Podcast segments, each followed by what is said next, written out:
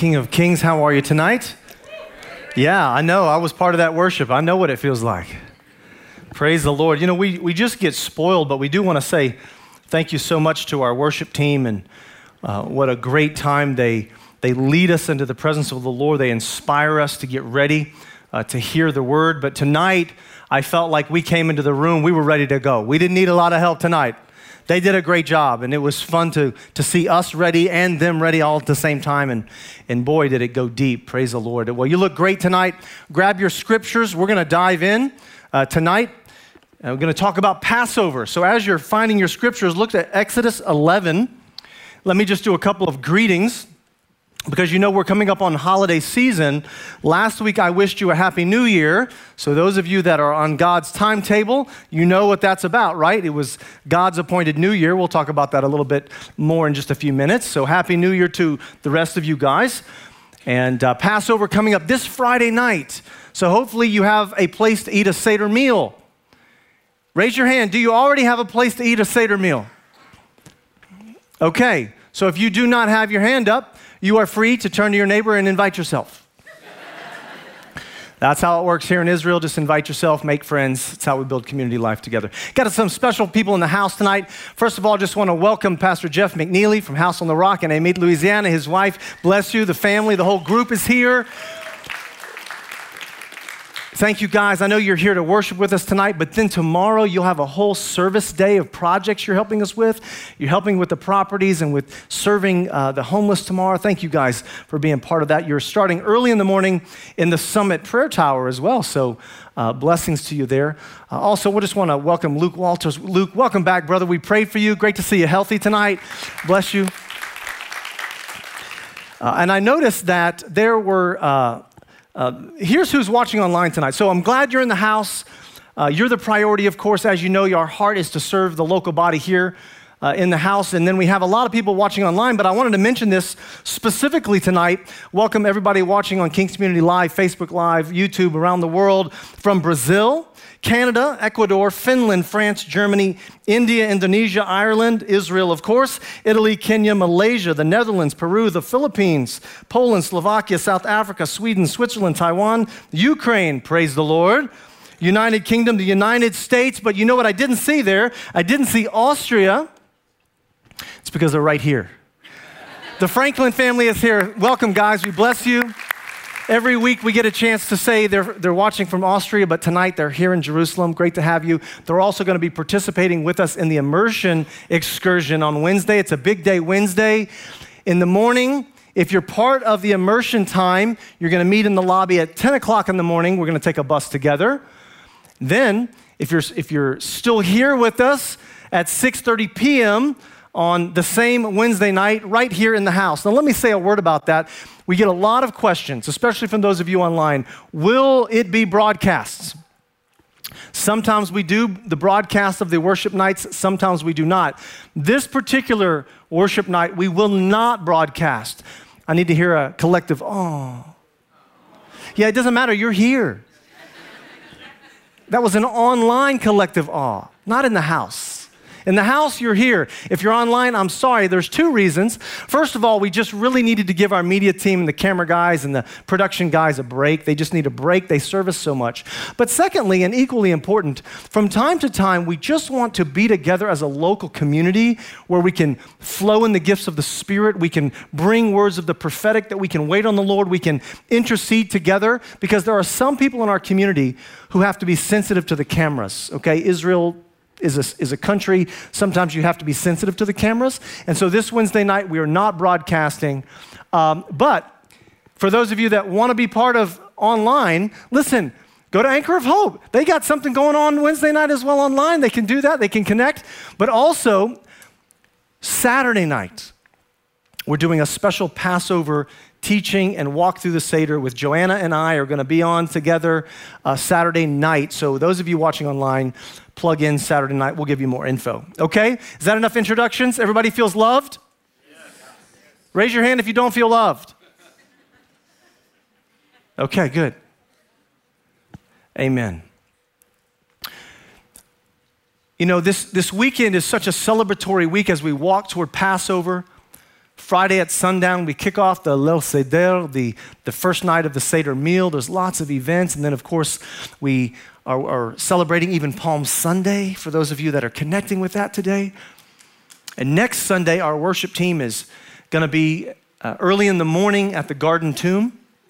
We're serving at the Garden Tomb 9 o'clock in the morning next Sunday, and then right back here for our resurrection and first fruit service next Sunday night. So there's so many things going on. I want to bring our attention now really to the Word of God. Exodus chapter 11. Let me open there. Verse 6 and 7. There will be loud wailing throughout Egypt, worse than there has ever been or ever will be again. But among the Israelites, not a dog will bark at any person or animal. Then you will know that the Lord makes a distinction between Egypt and Israel. Now, first of all, I hope that prophecy comes true this weekend, that I don't have to hear anybody's dog barking over Passover. That would be great. We have a couple in the neighborhood that really like to talk to one another. I'm going to claim this verse. Can I do that? Is that out of context? Can I claim that verse? God on Passover, among the Israelites, that's us, not a dog will bark. That'd be great. Everybody relax. I love dogs, they're fine. Cats, not so much. Um, Joanna, I love cats, relax. I know, I heard it coming from your side. I could feel it. She's like, Pastor Chad, if you want to do Passover with me online next week, you better love cats. Listen, this is an important time of the year because it's historically when God begins to separate Israel from their past and bring them into their future as a free people. It's a separation of the seasons. There will be a distinction and a distinguishing moment that marks this journey and the transformation. That is why it was so important for God to initiate the idea that when we came out of Egypt, it was a new year.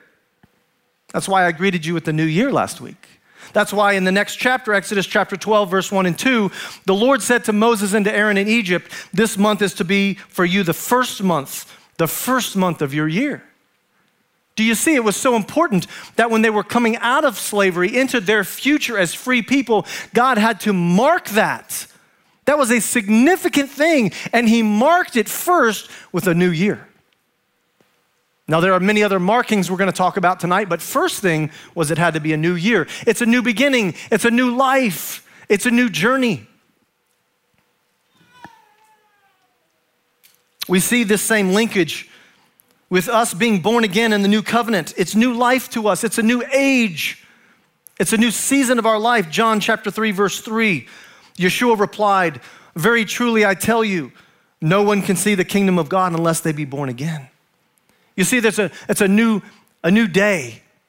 And if you're in the house tonight and you haven't given your heart to Yeshua, let, let today be that day. Our prayer team's gonna be up here in just a few minutes. Come and talk to one of us. Maybe you're in the house tonight, you're watching online, maybe you, you've come to the Lord recently. It, it should have been a moment when you marked it with something significant. You can remember something of a new life beginning. When God rescues us, when we are saved from the slavery of sin, when we are brought into new life of freedom, that's a new era. And it should be marked with a new year something to be remembered. In most cases, many of us that have been in the Lord for a while, we can remember when we gave our heart to Yeshua, when we said yes to his gift of salvation and his blood atonement. We can remember that. It marks something, a personal testimony.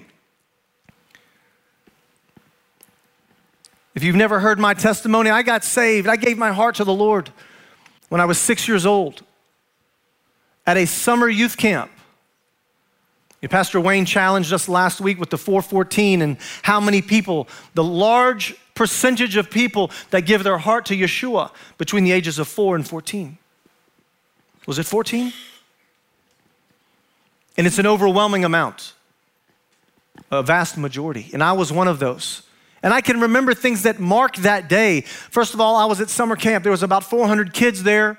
We'd been playing around all day long, but when the message was given in the evening after worship, I knew God was talking to me. And the pull of the Holy Spirit was so strong when they gave an altar call that night. Something important happened, something that marked my life. I knew when he gave an altar call to invite people to give their heart to the Lord that uh, I just knew half the, half the youth were gonna, they were gonna go up because it was so strong in, in the room. And I wanted to be first, so I ran down there. I, I went to the altar. There were some stairs, and I knelt down. I began to pray, and I remember the speaker came and he laid his hands on me and prayed for me that I might receive the Lord, and I did. And he res- prayed to receive the Holy Spirit, and I did. And I just knew that I was marking a new, a new sense of my life, even though I was young. And I knew that as soon as I opened my eyes, there would be just dozens of my friends up there. And when I opened my eyes, there was no one. I was the only one that went forward. But to me, that was important because it marked something for me. It marked something that I did not do that because of anyone else. I didn't do that because of peer pressure. I didn't do that because of an emotional response. I was responding to the Holy Spirit only. And it was, it was me being bold in my stance for the Lord. And it marked me, just like God marked the Israelites with a new year and a new life and a new journey and a new beginning. These markings of Israel's freedom are parallel markings for our freedom in Yeshua. They, being the Israelites of the ancient times, they were saved by the blood of the Lamb on their doorposts. Are we not saved by the blood of the Lamb on our hearts? You see, they went through the Red Sea collectively as one big unit. They went through the waters. Is that not a sign for us as we go through the waters of immersion? Wednesday, some of you are going to do it with us. We see linkage. You know, the water closed in after the Israelites went through safely. The water closed in and it killed the Egyptian army pursuing them. Is there not a symbol there for us that the old life is now gone? There's no way to go back to it. Don't go back to it. And the enemies that pursued you, God will take care of them. He will close the water over them. So worry not. The symbolism goes deep if you let it. There's a separation from our old life and our new life. You see, the Israelites found themselves free in the desert, but not yet with direction until they came to the mountain of the Lord, and then they found themselves at the mountain receiving the laws of God. You see, you can be saved by the blood, and you can go through the waters of immersion to separate you from your old life and bring you into new life, and yet you might not have direction yet. Go to the Word of God. It will give you direction, it will tell you how to live. Listen to the Holy Spirit, He will guide you. Do we not see symbolism for ourselves in that same moment? Where God brings them to the mountain and He brings us to the Word. Moses is then called to release the covenant laws. We're similar. We come out of a sinful life, we repent, we accept the blood, we're washed, and we submit to God's laws and His kingdom. Remember with me for a moment the Passover meal, the original meal, and some of the important elements that were there. It says, Take a lamb on the 10th day of Nisan, take it into your house, and then when you're ready to slaughter the lamb and put the blood on your doorpost, on the 14th day of Nisan, if that lamb is too big for you in your house, invite others in.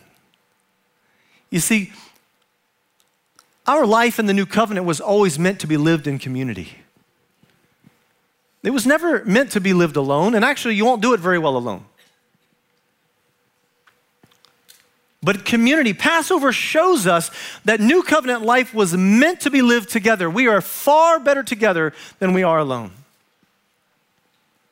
For more ways than we can count. And then there's another symbol here.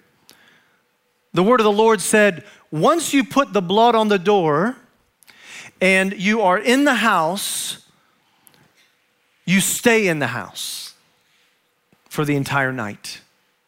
You do not come out of the house. Because if you come out of the house and you cross back through the blood, you are making yourself vulnerable to the death angel. You stay in the house. You stay in the commitment of God. You stay under the blood. You stay with community. You do not go out alone. It's the consistent message of the Word of God. So you have the symbolism and the linkage from the ancient Israelites to us today. We are saved by the blood of the Lamb. We go through the waters of immersion. We submit to the laws of God at the mountain. We live life together as a community and we stay in the house. Consistent in your walk with the Lord, not in and out. You stay in the house. You see the symbolism, it's deep if you let it go deep.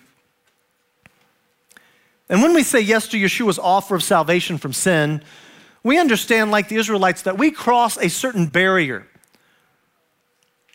For the Israelites, the barrier was the Red Sea, but for us, it is the death to our old self and the way we used to live and the way we used to think. If you have your Bibles or your devices or you're taking notes, Romans chapter 6, I want to read a selection from there. Because we too cross an important barrier. Romans 6, starting in verse 1. What shall we say then? Shall we go on sinning so that grace may increase? By no means. We are those who have died to sin. How can we live in it any longer? Or don't you know that all of us who were immersed into Messiah Yeshua were immersed into his death? We were therefore buried with him through immersion into death, in order that, just as Messiah was raised from the dead through the glory of the Father, we too may live a new life. For if we have been united with him in death like his, we will certainly also be united with him in the resurrection like his. For we know that our old self was crucified with him so that the body ruled by sin might be done away with. That we should no longer be slaves to sin because no because anyone who has died has been set free from sin. It's the imagery of crossing a barrier. It's the imagery of slavery to sin and death to self and our old ways. It's all there at the Passover. I don't think these things were lost on the Israelites. I don't think that they were walking around like, Moses, this is all so weird. Unleavened bread? Really? Yeah, there's a reason. We remember we had to leave quickly. Get the sin out of your life. The blood, yes, it's, it's God's sign.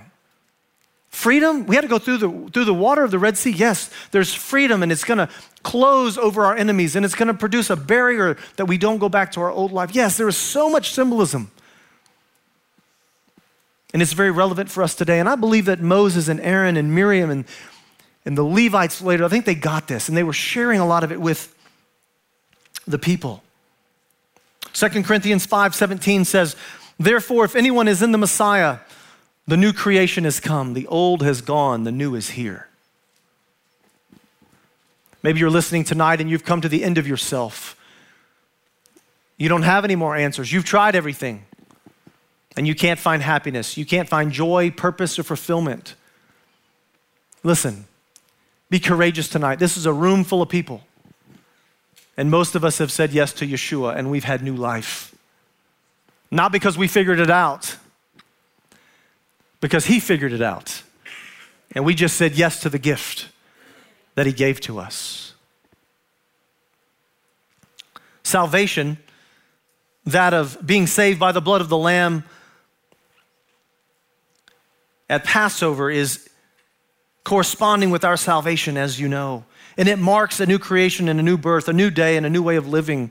The Israelites had to learn how to live a new life. Quick survey. Perfect people in the house, if you'll just raise your hand real quick.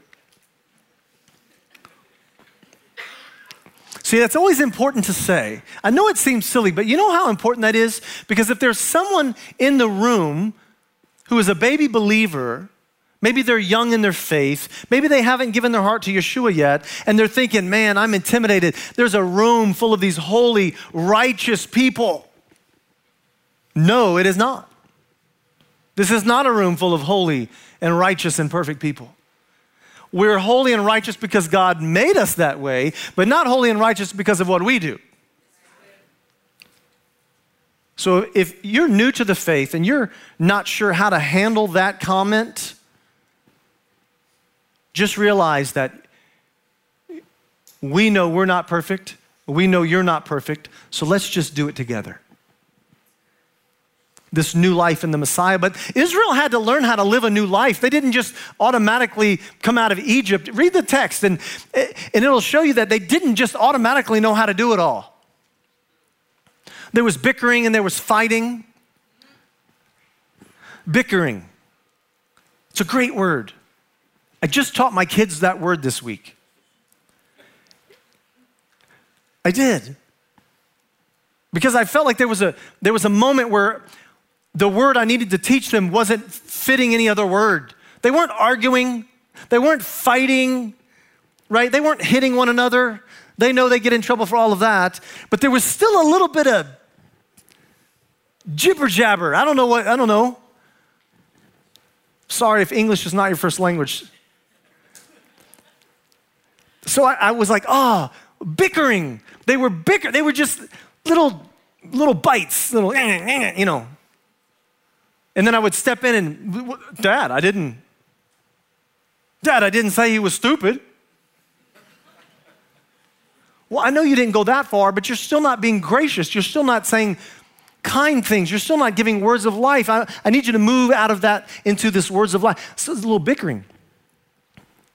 So I taught my kids that. I sat them down and I taught them, listen, even bickering is not acceptable. We do not do that. We do not complain. We do not call people names. We're not rude. You know, we went through, and we don't bicker. So today, the youngest one, the four year old, comes in to my office. I was preparing some notes, and she comes to my office, knocks on my door. I said, Mayani, yes, what do you need? Dad, you got to come out here. And I, I just know, I can feel it, something funny. Daddy, you got to come out here. Why do I need to come out there? Because those two older ones are bickering.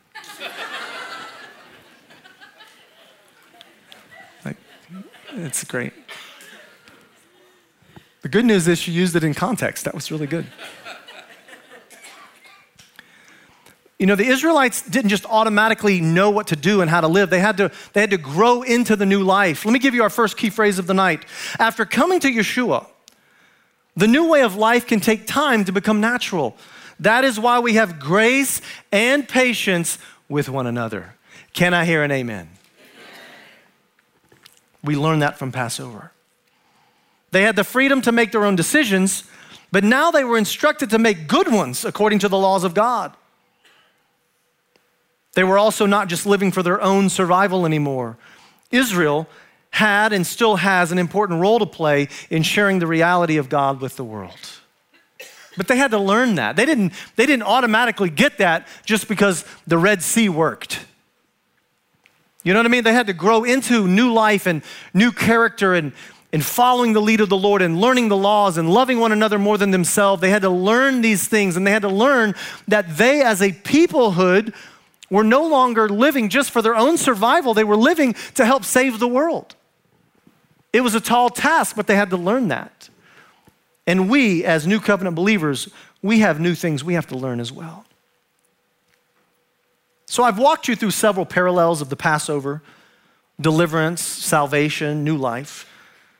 We also see parallels of Yeshua being our Passover lamb, the symbolism of his blood atonement. First, we know that Yeshua was executed in the Passover holiday season right? The text is very clear. When it was happening, they just had a Passover meal. They went out to the Mount of Olives to sing hymns. Why did they do that? Because in the Passover, one of the traditions is you end it with hymns.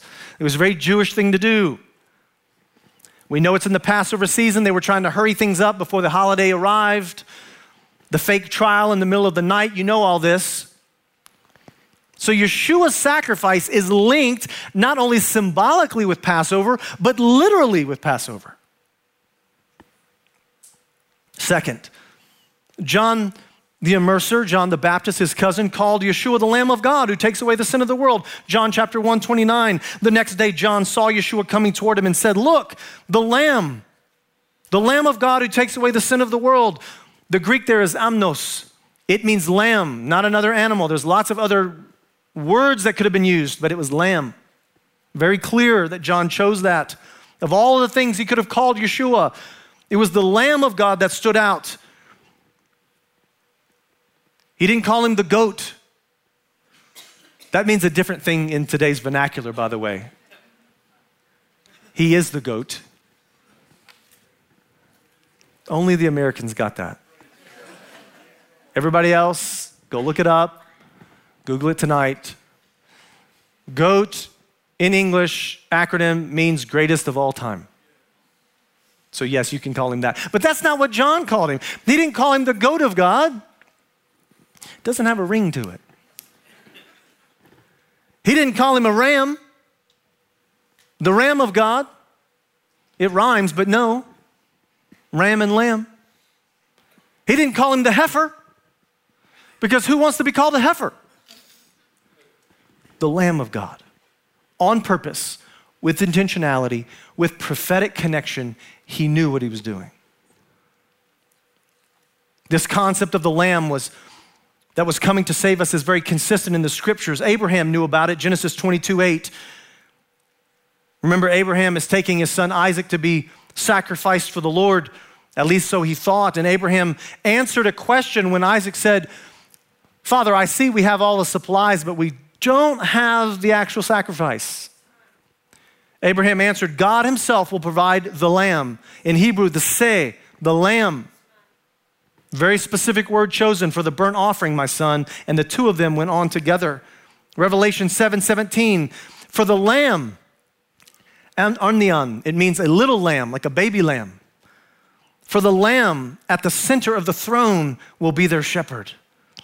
He will lead them to the springs of living water, and God will wipe away every tear from their eye. We see the repetition that Yeshua is referred to as the Lamb.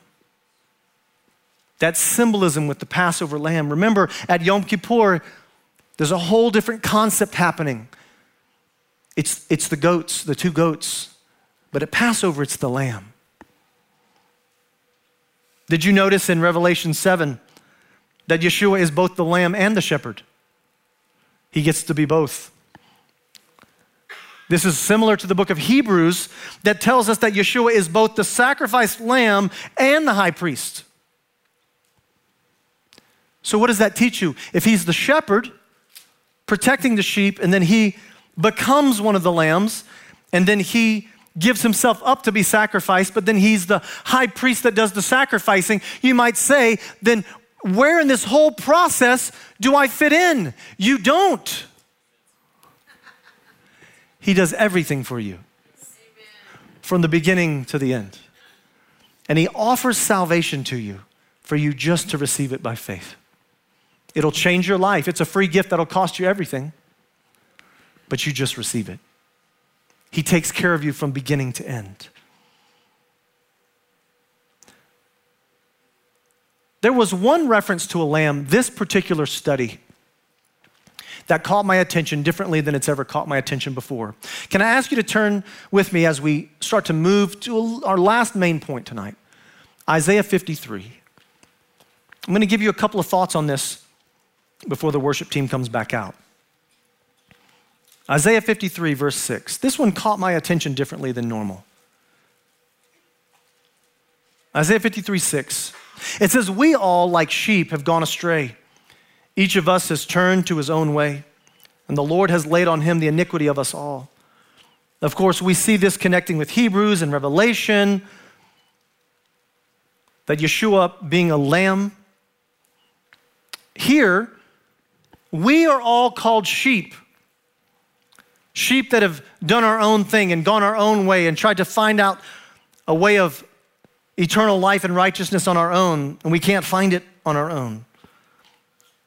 Yet Yeshua, coming in the form of humanity, was called a lamb. And you might say, well, what's so significant about that? Well, he was showing us that he came in the same form. Do you understand? It was important that we were called sheep and then he's called a lamb. Because now we're linked. He came in our form. He had to, he had to come in a body that, that would relate with us and what we went through and what we would feel. And he had to be sacrificed in the same form for which we had become the sinners. So he had to be linked in hum, human form like we were being described. And that's why the Bible describes it that way that we were sheep going our own way, but he came and got into our form to save us from what we had done. All we like sheep have gone astray, but he has taken our iniquities. Look at the next verse Isaiah 53 7. He was oppressed and he was afflicted, yet he did not open his mouth. He was led like a lamb to the slaughter. There it is. And as a sheep before its shearers is silent, so he did not open his mouth. There's that lamb sheep connection again. He was like one of us. He was led like a lamb to the slaughter, and as a sheep to be sheared. What's important about this lamb and this sheep is it says he did not open his mouth. He was silent. It says it twice. He was silent. And that's what caught my attention this time the silent lamb. That's what we've, we've entitled tonight's message, The Silent Lamb.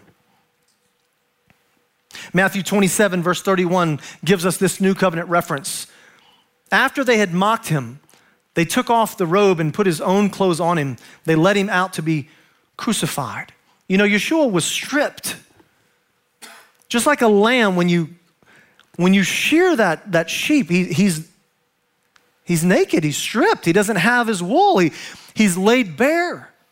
That's the image we're supposed to get when Yeshua was humiliated in front of everyone. But the main point is that through all of this, Everything Yeshua went through, from the accusations to the lies to the schemes and the plans to the beatings and the whippings and the mocking, he didn't open his mouth. He stayed silent, and that's what grabbed my spirit until, and I just sat there and I'm like, Holy Spirit, I know you need to say something. And finally, the, the Lord just broke through within a few minutes. The main point why was he silent? While Yeshua was being accused, beaten, whipped, and nailed, he stayed silent. Let me read Matthew 27 11 through 14. Meanwhile, Yeshua stood before the governor, and the governor asked him, Are you the king of the Jews?